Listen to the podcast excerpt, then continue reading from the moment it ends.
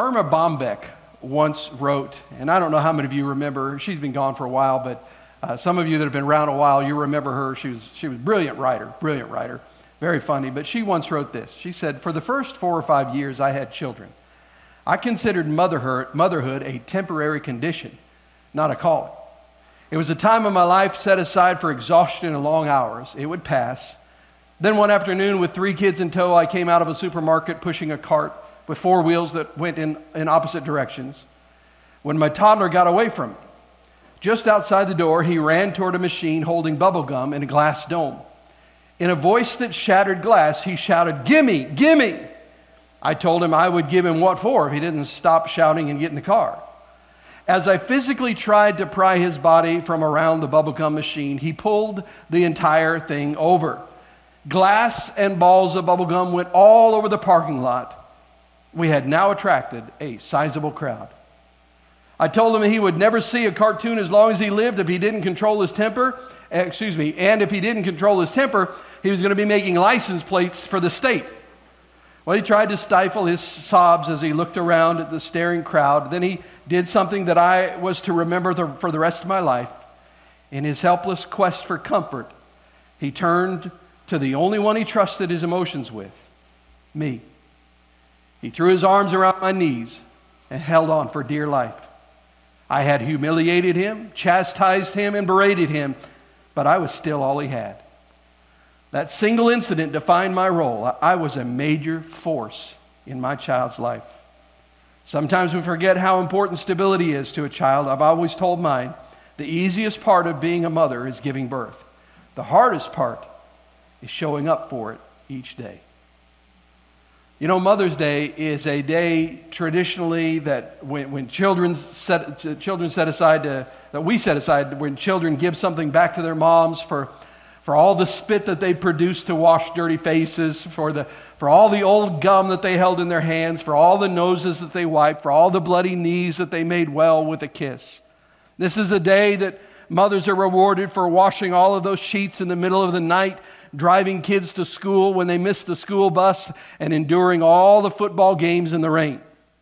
It's Appreciation Day for making your children finish something that they said they couldn't do, and not believing them when they said, I hate you, and for sharing their good times and their bad times. Their cards won't reflect it, but what they are trying to say is, Thank you for showing up. Thank you for showing up. How many of you are familiar with the old Calvin and Hobbes comic strip? You remember? Anybody remember those? Uh, some of you do. You, uh, they have, haven't been, printed, been out of print for a little while, but one, on one Mother's Day, Calvin is pictured standing by his mother's bed.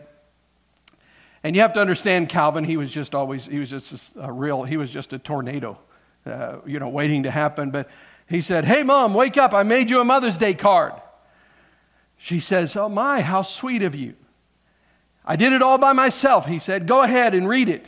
And she begins to read. And this is what it said in the card I was going to buy a card with hearts of pink and red, but then I thought I'd rather spend the money on me instead.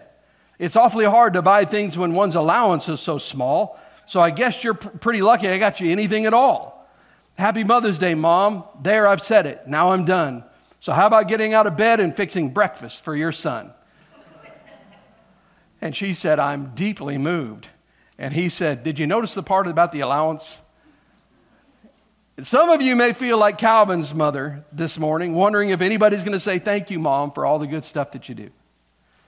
Being a mother is a tough, tough job. And we recognize that and we honor that today. I can't think of a time in history, honestly, when it's been harder to be a Christian mother than today it seems that virtually everything is pitted against your family. You send your, your kids in, out into a world that's filled with dangers like drugs and alcohol and pornography and, and who knows what else. And you're, you're almost afraid for them to get beyond the, the end of your driveway. The schools, they used to reinforce what Christian parents tried to teach in the homes, but that's not the case any, any longer. Now, there, there are certainly some wonderful Christian teachers, and we are so grateful that God has them in the school system, and they're doing all they can to reinforce those godly values. But there are many who teach things that undermine everything that you're trying to teach as a Christian mom. The world today is, is pretty much aligned against the family, and every mom wishes that she could build a wall around her kids and protect them from everything going on in the world. Even in the home, the assault on the family continues on television. Even during shows that are supposed to be safe, they hear language that you don't want them to hear. They, they see lifestyles portrayed that you don't want them exposed to. They teach things that you do not believe. And on, on top of being the difficulty of, being, of, the, of the difficulty of being a mom, society seems to be tearing down the importance of motherhood. They minimize that. And when we're told, we're told that women who choose to stay at home with their children that they're somehow second class citizens because they haven't reached their full potential in life. My, my, goodness, I mean, honestly, even in today's world, you're being told you don't even have to be a woman to be a mom. Let's be honest. Tony, Tony Campolo says that his wife is a brilliant woman. She has a PhD and is capable of pursuing a very profitable career, but she elected to stay home with her children when they were young. Her decision didn't bother, bother her at all, except when other women would ask, What do you do? And she would answer, I'm a homemaker. I stay home and take care of my children and my husband. That's what I do. And they would always respond with, Oh, and then just ignore her from that moment on. So Mrs. Campolo, Dr. Campolo, really came up with this response when she was asked what she did. She started saying, I'm socializing two Homo sapiens into Judeo Christian values so they'll, they'll appropriate the eschatological values of utopia. What do you do? And they'd often blurt out, I'm a, I'm a doctor, I'm a lawyer, and then they just wander off with a dazed look in their eyes. Being a mom is a tough job. And often being a mom is a thankless job. This morning, I, I want to look at, at Mary, the mother of Jesus, and, and, and I want to use her as a model of motherhood. Uh, she had some difficulties too. Every mom in this place, you've had difficulties, some more than others, but you face difficulties, you face hardships, and Mary did too. And I want to talk about those, but I, but I want to look at her difficulties, but I also want to look at the resources that she had to help encourage all of the moms that are here today. So in Luke chapter 1, verses 26 through 38, this is what it says. In the sixth month of Elizabeth's pregnancy, God sent the angel Gabriel to Nazareth, a village in Galilee, to a virgin named Mary. She was engaged to be married to a man named Joseph, a descendant of King David. Gabriel appeared to her and said, Greetings, favored woman, the Lord is with you. Confused and disturbed, Mary tried to think what the angel could mean. Don't be afraid, Mary, the angel told her, for you have found favor with God. You will conceive and give birth to a son, and you will name him Jesus. He will be very great and will be called the Son of the Most High. The Lord God will give him the throne of his ancestor David, and he will reign over Israel forever. His kingdom will never end. Mary asked the angel, But how can this happen? I'm a virgin. The angel replied, The Holy Spirit will come upon you, and the power of the Most High will overshadow you. So the baby will be born, to be born, will be holy, and he will be called the Son of God. What's more, your relative Elizabeth has become pregnant in her old age. People used to say she was barren, but she has conceived a son and is now in her sixth month. For the word of God will never fail. Mary responded, I am the Lord's servant. May everything you have said about me come true. And then the angel left her. So, as we look at Mary today, I, wanna, I want us to take a few moments. Before we do, before we get into what I want to say, would you just bow your head and just pray and just ask for the Lord's help today? Lord, we come into your presence. And Lord, there's nobody here that needs to hear anything I have to say. But God, I know that there are people, there are moms here who need encouragement. There are moms here who need something to grab hold of. And, and Lord, I can't give that to them, but I know you can. And I pray, Lord, that you would speak to every mom, that you would encourage every mom, that you would remind every mom that you are with them, and that, God, that something that is said in today's message would be an anchor for their soul. It would be something that they can use as a rudder uh, for their life, Lord, something that will encourage them as they, as they move forward with all that you've called them to be and all that you've called them to do. We ask it in the strong name of Jesus. Amen. I want to look at Mary's difficulties and look at Mary's at, uh, at uh, resources, but let's begin with her difficulties. The first thing is that Mary, Mary had a problem, and that is that Mary had to deal with a tarnished reputation. Because Mary, as we just read, as we know, Mary was pregnant out of wedlock. Now we know that the child that Mary bore was conceived of God. We understand that, but no one else did.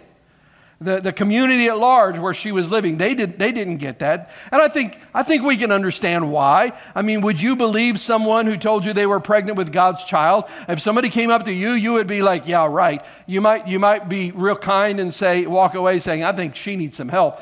But, but, but she grew up with this idea around her, this cloud of suspicion around her life uh, that, that somehow she had done something wrong and sinful. In the town of Bethlehem, where Jesus was born, and in Nazareth, where Jesus was raised, tongues must have been wagging. I mean, I know that doesn't happen in today's world. Nobody ever gossips about anybody nowadays. Please catch the sarcasm in that. But, uh, but, but they had to have been. And Mary had to deal with a negative reputation. S- some mothers have to deal with issues like that today. So, and, and you know what the worst thing is? Is, is when, when, when uh, your children throw up that, that past to you and throw it up in your face. They say things like, You were pregnant before you were married, so who are you to lecture me on morality? Or you've been married and divorced three times, so who are you to talk to us about the sanctity of marriage? Or you were a party animal when you were young, so who are you to tell us about the dangers of drugs and alcohol? You know, it's really hard to deal with.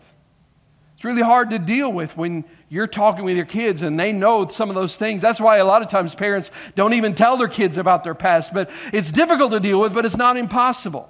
In fact, those moments present a, a, real opportunity for you to teach your children that as Christians we're saved by God's grace and that He has forgiven us all of our past sins. It gives you a moment to say, listen, you look at me now and you can't imagine it. That's because of the grace of God. That's what God can do in His life. But the truth was, God wanted to keep me out of those things, but because of my stubbornness, I ran into Him head first and it caused all kinds of trouble. But it's an opportunity for you to be able to, tee them, to tell them those things and let them know we're not going to repeat those things. We, we teach our children not that we don't want them to repeat our, our mistakes.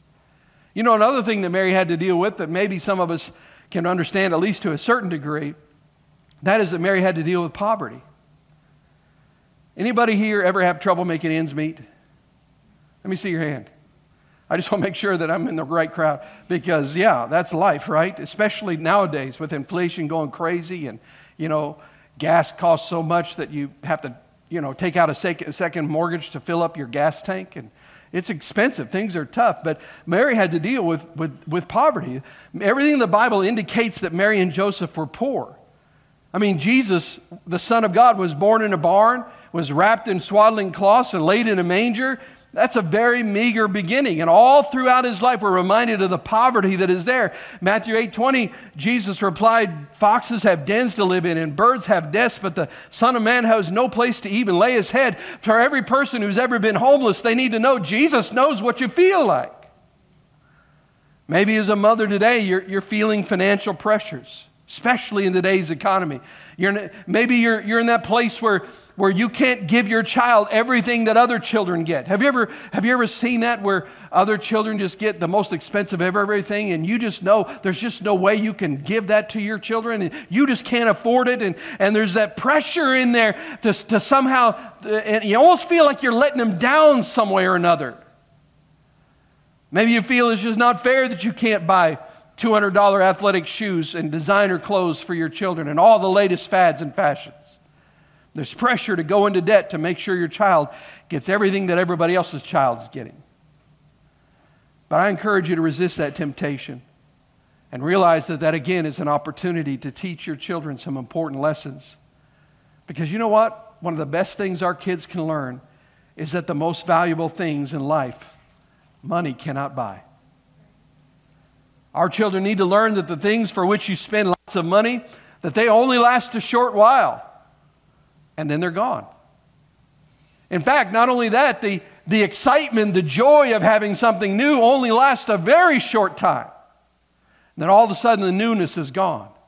It's like when, when you buy a, a new big screen TV and you're like, man, finally, I got the biggest TV in the neighborhood. And then, then you go to a friend's house and you see one that's even bigger than yours, and suddenly you're like, oh, man, man, now I need a new TV.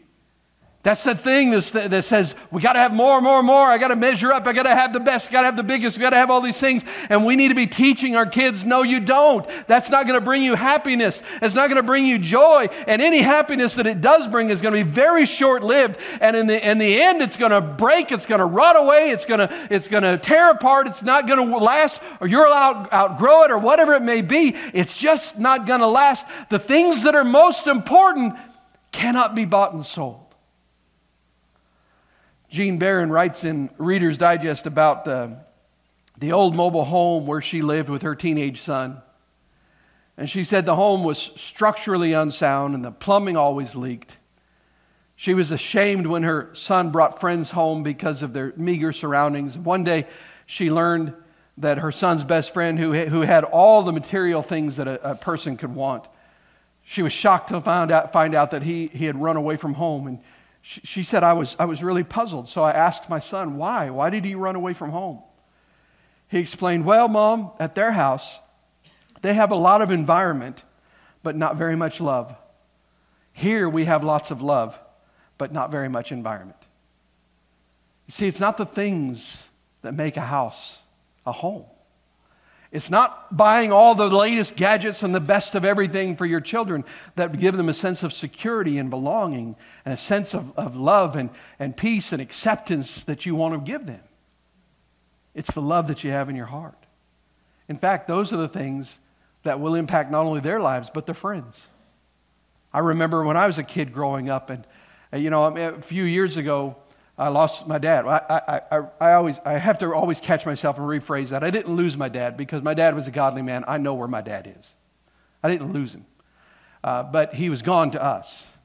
He went on and graduated into heaven. And, and I remember um, friend after friend from my time in, in high school, especially, when, uh, when they would come by the house there at my, at my mom's house and stop to see us. And at one after another, after another, after another, they kept saying, Man, your dad, your dad, he taught me. I came from a broken home. He taught me what it meant to, to love a, a wife. I'm the, I'm the husband I am today because I learned that from your dad. Or they'd say, I came from a home where, where, where there was no love, and I learned what a real dad was supposed to act like by watching your dad, and now I'm the dad that I am because of your dad. You know what? We never had stuff. In fact, there were so many times in my life when my dad worked two jobs just to make ends meet. And I remember even having a conversation with my dad a, years, a few years before he passed away. And, and you know, he, he looked at the stuff that he had and the house that he had. And no, it wasn't the greatest of uh, houses. And yeah, it had issues and had problems and those sort of things. And he looked at me and he said, he said, man, you know, I just felt, I feel like I should have more. I should have uh, be in a better position by this time of my life. And I told him, I, I said, Dad, you know, you've got everything that really matters. Eventually, he agreed with me, but it wasn't because of the stuff that we had that made the house powerful and, and made the house filled with love. It, it was the love that we offered. Another problem Mary had was that, at least for part of the, his lifetime, Mary had to raise her children as a single mom. That's a hard thing. There are a lot of single moms today, so there's a lot of people that can relate with Mary in this. We know that Joseph was with her at least until Jesus was 12 years old. We know that he was there that long uh, because we know he was there when Mary and Joseph took Jesus to the temple in Jerusalem. We know the story where they, he got left behind and they found him and said, Well, I have to be about my father's business. So we know Joseph was alive there in Jerusalem when Jesus was 12, but, but after that, we never hear of Joseph again. And most scholars believe that he died sometime when Jesus was in his teens. You know what? There are lots and lots of single parents today. And I want to say this to every single mom uh, and, and, the dads too. Uh, every single parent in this place, I want you to know you are the unsung heroes of the church. If you are a victim of divorce, or if you've lost your spouse, or, or, or and are left with children that you've got to raise alone, you're, you're an unsung hero in this church because here's what I know you're doing double duty. You're trying to fill two roles. You, you work all week long and you come home exhausted, but then on Sunday morning, you, you get your kids up on Sunday morning and you wash their faces and put on their best clothes and you bring them to church because you want them more than anything else, you want them to know Jesus Christ. That's a hero in my book. You know, another problem Mary had was she had to watch her child as her child was being rejected and abused. It, I think you know this. It's tough to watch your children being rejected and abused, isn't it? Way tougher than, to, de- than to deal with it if we are being rejected and abused. One man said, I can remember when my son came home crying because no one would eat lunch with him in the lunchroom. He said, I wanted to go to school and beat those kids to within an inch of their lives. Every time I saw one of my children rejected or left out, I hurt more than they did. We can relate with that. I remember when my oldest daughter was in uh, probably fourth grade, something like that, and I remember going to pick her up from school one day, and there was some bigger girl that was a few people behind her, and I watched as, as that little girl, that girl was picking on my daughter. And, and first of all, I was like, where are the teachers? you know? And then the second thought was, can I get away with murder? No, no, wasn't, that wasn't quite that extreme, but I wanted to go bully her to show, hey, you, you think you're big and tough because you're bigger than her. And, you know, eh, but, but there's, there's something in us that when we see our children hurting, it's way worse than, we're hurt, than when we're hurting ourselves. That's why every parent, I thought it was a lie when I was growing up. I thought my parents were lying to me because they'd get ready to whoop me and they'd say this thing, they'd say, This is going to hurt me more than it hurts you. And I'm like, First of all, I, I don't believe you. I feel like you're lying to me right now. I just don't believe that at all. And second of all, if that is true, then dad just don't put yourself through it. You know, I just wanted, I'm just thinking that, you know, but, but, but then after I became a parent, I began to realize, man, I had no idea how true that was. I had no idea. So you can just imagine how Mary must have, have hurt, how she must have ached inside when she saw Jesus being rejected. You know, even early on, Simeon told her, the, the priest, he said, Sorrow like a sharp sword will break your own heart. Mary must have felt that when they said things about Jesus, when they said, Oh, he's demon possessed. Can you imagine somebody saying that about your child? Or saying, Oh, he's a blasphemer, he speaks blasphemy, he's crazy, he's a drunkard. He, they, he said all all of these things about Jesus and more. And, and, and, can you imagine the pain that she felt as she heard those things said about Jesus? And can you even begin to imagine the pain she felt as she watched Jesus being crucified on Calvary's Hill? You know, one of the hardest things we have to deal with as parents is watching our children suffer rejection. How many of you remember Jerry Clower? I'm pulling out a lot of old names. Jerry Clower, if you don't know him, he's a great big guy. He's a comedian just a country comedian, and he, his size would make you think he was a professional football player. But he told a story about a time when his son was, a, was the field goal kicker for his high school football team. And one day, his son had a chance in a game to kick the field goal that would give his team the lead, potentially would even lead, win the game if they could hold them. But then, as he, as he made the kick, it, the kick went wide of the uprights. He missed it. A man about four rows up from where Jerry Clower was sitting, jumped up and began heckling really loudly. loudly. He said, Who's that kicker anyway? He couldn't hit the broadside of a barn with a football. And he went on and on and on, which, by the way, parents, be aware when you're yelling that there are parents that are nearby hearing these things. And he went on and on and on, ridiculing Jerry's son. Well, Jerry Clower, as I said, he was a huge man, size of a professional football player, big man. And he said, I took all of it I could, and then I made my way up through the crowd. And I sat down next to that guy and looked him right in the eye, and, he, and I said to him, You need to thank Jesus that you're still alive. And the guy said, What do you mean? And Clower answered, That's my son you're ridiculing. And the only reason you're not dead right now is because I'm a Christian and Jesus won't let me kill you. can, you can you say amen? We face that pain when our children are hurting. Another, uh, uh, these are all challenges that, that Mary faced, that moms face. But you know what? As we face these things, and there, it's not an exhaustive list, there are all kinds of other problems you, that you face. But there, Mary had some valuable resources that helped her, and they can help you too. First of all, the best thing of all is that Mary was doing God's will. Luke 138, Mary responded, I am the Lord's servant. May everything you have said about me come true. There is something reassuring and knowing that you're acting in harmony with the will of God. When you know you're doing what the Word of God says, when you know that you're doing what God wants you to do, there's something very powerfully reassuring in that, that even in the midst of all the trouble, in the midst of all the pain and all the problems and all the issues, that it gives you a sense of peace and a sense of rest because you know, listen, it may not be easy, but I know I'm doing what God called me to do. Everything else may be falling apart, but if you know that you're doing what God wants you to do, that's a very, very reassuring place to be. James Keller said, Every mother has the breathtaking privilege of sharing with God in the creation of a new life. She helps bring into existence a soul that will last for all eternity. Mothers realize that your greatest responsibility and your greatest privilege is to raise your child to know Jesus Christ. Above, that's more important than them learning good manners. Now, good manners is important, especially in the South.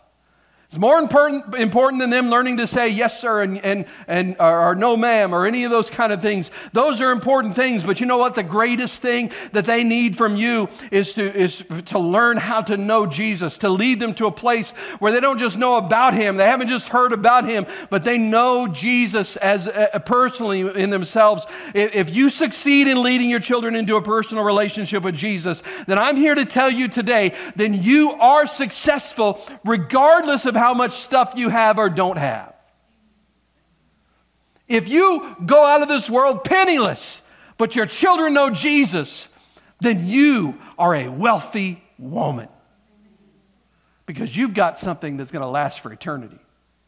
That money just doesn't last, does it? Second thing Mary had, she had a supportive husband for at least 12 years. And, and I want to just shift gears for a minute. I want to talk to the men. Men, one of the finest things that we can do as husbands is to support our wives, to love our wives, to be there for our wives. Let them know that we love them, that we're behind them, that we support them virtually in any, virtually any decision they make. I read a story about Jack Benny. Uh, Jack Benny was a rather shy uh, young man when he was when he was young. One day, he, when he was at work, he saw a, a, young lady that that greatly attracted his attention, and but he was just too shy to speak to her. I, I don't know about you. I was that way when I was in high school. I was really shy and couldn't didn't didn't know how to talk to girls. I was such a geek. I mean, if you look up the word nerd, that's the word I'm trying to say. It's not that complicated. I don't know why it's so hard. Uh, if you look it up in the dictionary, my picture is there. You should see like my sophomore high school yearbook picture. I'll show it to you sometime if you promise not to, not to laugh till after you leave the room. But, but I, I, can relate with him. But he was just too shy to talk to her. So what he did was he went to a florist and he ordered one red rose to be sent to her without any card enclosed. And every day he repeated that order. After four days of receiving one red rose each day, the young lady went to the florist and asked who was sending them. The florist said to her, she, he said, Well, some guy all I know is that he works where you work, and, and, his, and his name is Jack Benny. And she said, Yeah, yeah, I, I think I know who that is. So she went back, she searched out Jack and, and asked him why he was sending her those roses. And he told her that he wanted to ask her out, but he was too shy. And, and, but, he, but he asked her out in that moment, and she accepted the invitation. Well, other dates followed that, that first one, but still, even after that first date, every day she continued to receive one red, one red rose. Well, Jack and Mary got engaged, and Mary figured that the red roses would stop, but still they came. Finally, they were married, and, and even on the honeymoon, she continued to receive one red rose each day. But once the honeymoon was over, she figured, well, surely that'll be when the roses w- will stop. But month after month, year after year, all of their married life, every day without fail, she received one red rose. Well, finally, Jack Benny died. But the very next day, there came another red rose. Thinking that maybe the florist somehow hadn't heard that, uh, that, he, that, that he had passed away, she called to, tell him about Jack's death and, and, and, and to let him know that he could stop sending the roses now. But he said, Oh, no, you, you don't understand. He said, Before he died, Jack made all the arrangements. You will receive one red rose every day for the rest of your life. Men, if, if you start showering your wife with some attention, she may not know how to react. And I know it doesn't come naturally to us. I mean, most of us guys, we don't even know what we're feeling, much less being able to express what we feel. I mean, listen, ladies, I'm telling you the truth. When you ask your husband, you say, What are you feeling? When they say, I don't know, they're not just trying to get out of the conversation. It's that they got so many things going on and they can't figure out what's going on. We're just not very good at figuring those things out. But man, I want you to know if you will choose to be intentional, if you will, that's what the, the power of that act with Jack Benny was, was that he did something intentionally. He did it on purpose. He said, This I can do. Now, I cannot, I don't know about you, but I could not, especially the prices today, I couldn't afford to send a, a red rose every day uh, of, every, of, of my wife's life. But there's something something I can do. There are things I can do consistently. There are ways that I can express my love. There's ways that I can let her know I am there for you. There's ways that I can consistently say, I love you. I'm, I've got your back no matter what. The best thing you can give your wife. And by the way, it's also the best thing you can give your children is to love your wife. The best thing is not flowers and chocolates and cards. Those things are only valuable in the sense that they are expressions of love. But it's to be supportive of her, it's to pray for her, it's to encourage her, and to always be there for her. You can help your wife be a, a better mom than she's ever been. Next thing that Mary had is that Mary had a close, understanding friend went to Elizabeth. Now, Elizabeth was actually a relative. Some of you may not realize, but John the Baptist and Jesus were related. They were cousins. Um, but but uh, Jesus, uh, Mary went to, to see Elizabeth. And Elizabeth was years older than Mary, but they, were, they had a similar experience because Elizabeth was also, she was also expecting a child of miraculous birth. And Elizabeth, during that time, served as an encourager to Mary during this very, very difficult time in her life because it was hard. Don't, make, don't, don't mistake it. It was not a bed of roses for Mary uh, during those years of her pregnancy, especially as the child, she began to show that child, and the tongues began to wag, and people began to say, hey, Yeah, she says it's a child of God. Mm hmm, sure. And Elizabeth was, was there the whole time saying, Listen, I know the truth. You know the truth. I, uh, and, and I know God is in this. It's okay. I'm here. Listen, I, you need to know that there are marriages breaking apart, that there are, there are, there are moms whose, whose children are, are, are like the prodigal son who, who, who went, uh, is, they're going haywire, they're going crazy, they're, they're walking through pain, they're walking through sorrow, they're walking through rejection. They feel lonely. They feel lonelier than they've ever felt in their life. And there are people like that around you who need you to be an Elizabeth for them. So, my point is today, not necessarily for you to find an Elizabeth. I hope you do. I hope you search one out, an, an older lady who can, uh, who's been around, who can, who can be there and help walk through some things with you. But even even more important than that, I want you to know you can be an Elizabeth to somebody else. Somebody around you needs a word of encouragement. Someone around you could gain strength to make it through the, the hard times that they're facing if you will be a friend to them. Maybe there's an older woman here who could just put their arm around a younger woman and say, I know things are tough for you. I know things are really hard. I know that you don't know how you're going to make it through, but I want you to know I don't have the answers, but I'm here for you. I'm here for you. Is there anything I can do? Anything in, at all in the world I can do to be of help? Maybe you can call someone up and say, hey, why don't I babysit for, for you sometime this week so you and your husband can have an evening out? You know, we have to become the extended family for, for people. I, I, I, think I've become more aware of this over the years because this, this is the closest Julie and I have lived to family in our entire ministerial career. Since 1990, when we got married, we moved to Idaho, from there to Nevada, from there to South Carolina, and now here in Arkansas, we're only like seven hours away from family. It feels like we're practically next door. But you know, during those places, the thing was, God always gave us, always gave us a family or a couple or people usually older than us who just sort of adopted us and took us in as family. And every place we went, there was somebody that helped us because when we had a sick child and we needed to take care of something, we couldn't call mom and say, hey, can you watch the other kids? We couldn't, we couldn't call up relatives. We couldn't drop off kids. We couldn't do any of those things. We were there by ourselves. And if it wasn't for the extended family of the church, we would have been in trouble so many times. So many times. And that's what we have to be as a church.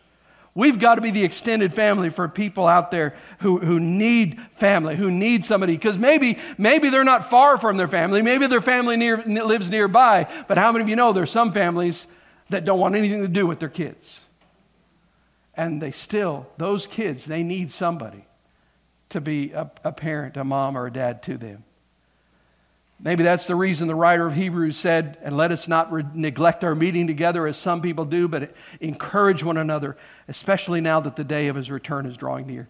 The reason we gather together is to encourage one another, especially when you see that the time is drawing near.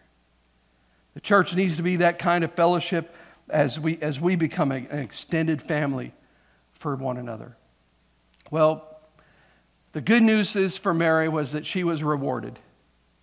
She was there when Jesus was raised from the dead. Yeah, she had to watch him be crucified, but the good news is she got to see him raised from the dead. She was among the 120 people when the Holy Spirit came on the day of Pentecost. She saw her other children accept Jesus as the Messiah, which was no mean feat. I mean, listen, it's hard enough to accept Jesus as Messiah, but when you saw him growing up, uh, you know, that, listen, if my younger brother came to me, if my older brother came to me and said, Hey, by the way, I'm the Messiah, you should bow down and worship me, I'm just thinking things are just not going to go very well.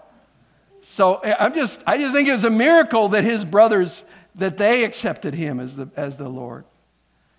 And not only that, on top of all those things today, she is in heaven as a part of his kingdom. You know, I said I kind of mentioned this earlier. Mother's Day is a kind of a mixed bag.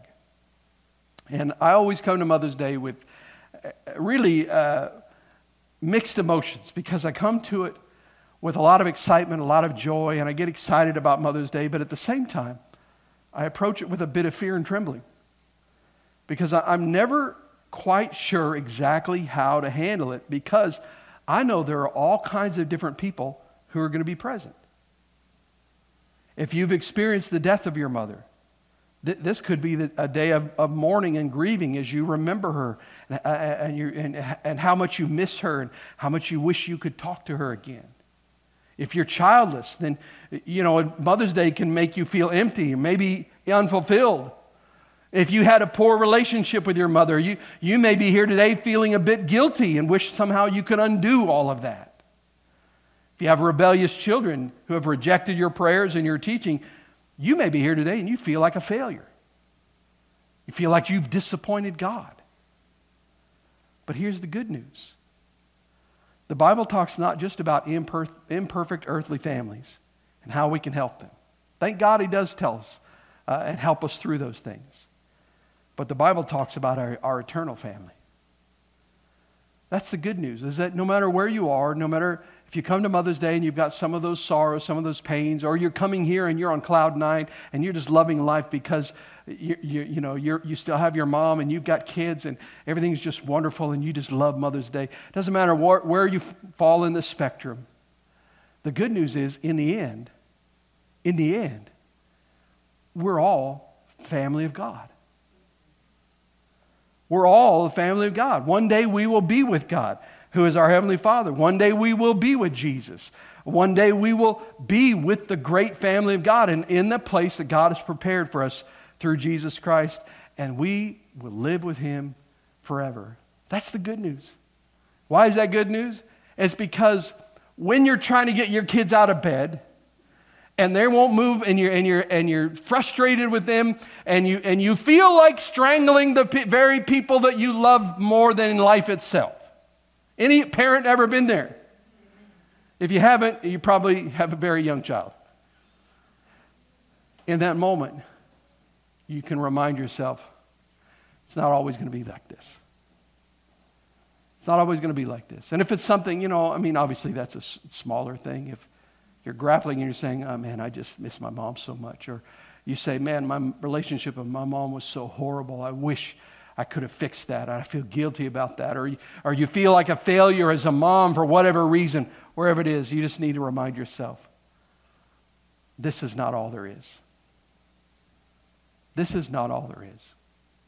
There's hope beyond this life because of Jesus. In the meantime, while we wait, we just want to say thank you, Mom, for all you do to make our families the best they can be to the glory of God. I know, you, I know it's never perfect. It never, it's never exactly the way you think it will be. But, Mom, first of all, can I tell you, you're doing way better than you think you are. You're making a difference. You're a light in a world that's becoming very, very dark. And you are making a difference. You're making your family the best it can be. But you're doing it for the glory of God. That's what really matters. Bow your head together with me. Father, I thank you for every mom in this place. I thank you, God, for their selfless hearts. I thank you, God, for the way that they pour their lives into their families, the way they give up everything that they long for, Lord, really. They pour it all. They, they give up anything they need to give up to be able to take care of the children. They would, without a doubt, I know they would lay their lives down for the kids if that's what it needed to happen. And God, in that, I see a real reflection of your heart. And so, God, I thank you. Thank you for the moms. I thank you for the grandmothers because, Lord, we know that just because your children grow up and have their own children doesn't mean your job is done. But you still got a lot of training, a lot of teaching, and a lot of encouraging to do for your grandchildren and for your own children. Thank you for them, Lord God. And I just pray, Lord, that today that they would feel encouraged, that they would know that no matter where they are, what they're feeling, what difficulties, what problems, that God, in the middle of all, all of that, that you're with them, that you will sustain them, you will strengthen them, and in the end, Lord God, they, they still get you. You're the prize.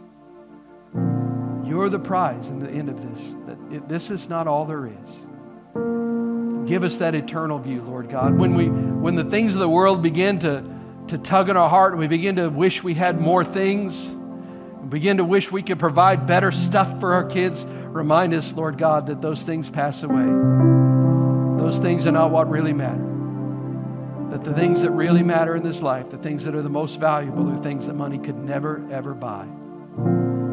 Lord, I pray that you would make us people who reflect your love. Help us, Lord. Give us wisdom. Give moms in this place wisdom to deal with every situation. Some, Lord God, I know are at their wits' end trying to figure out what to do with their child. The child is making choices that are foolish, and the mom just doesn't know what to say or what to do, give them wisdom. And beyond that, God, I pray that you would work supernaturally in the heart of that child. God, I pray that you would just lead and guide, protect, encourage, strengthen, give rest and peace to every mom. And I pray, God, that today, in Jesus' name, that every mom in this place would be honored, that they would know that your hand is upon them and they would realize your voice is whispering, You're doing great. I'm here with you. Be encouraged. In Jesus' name we pray.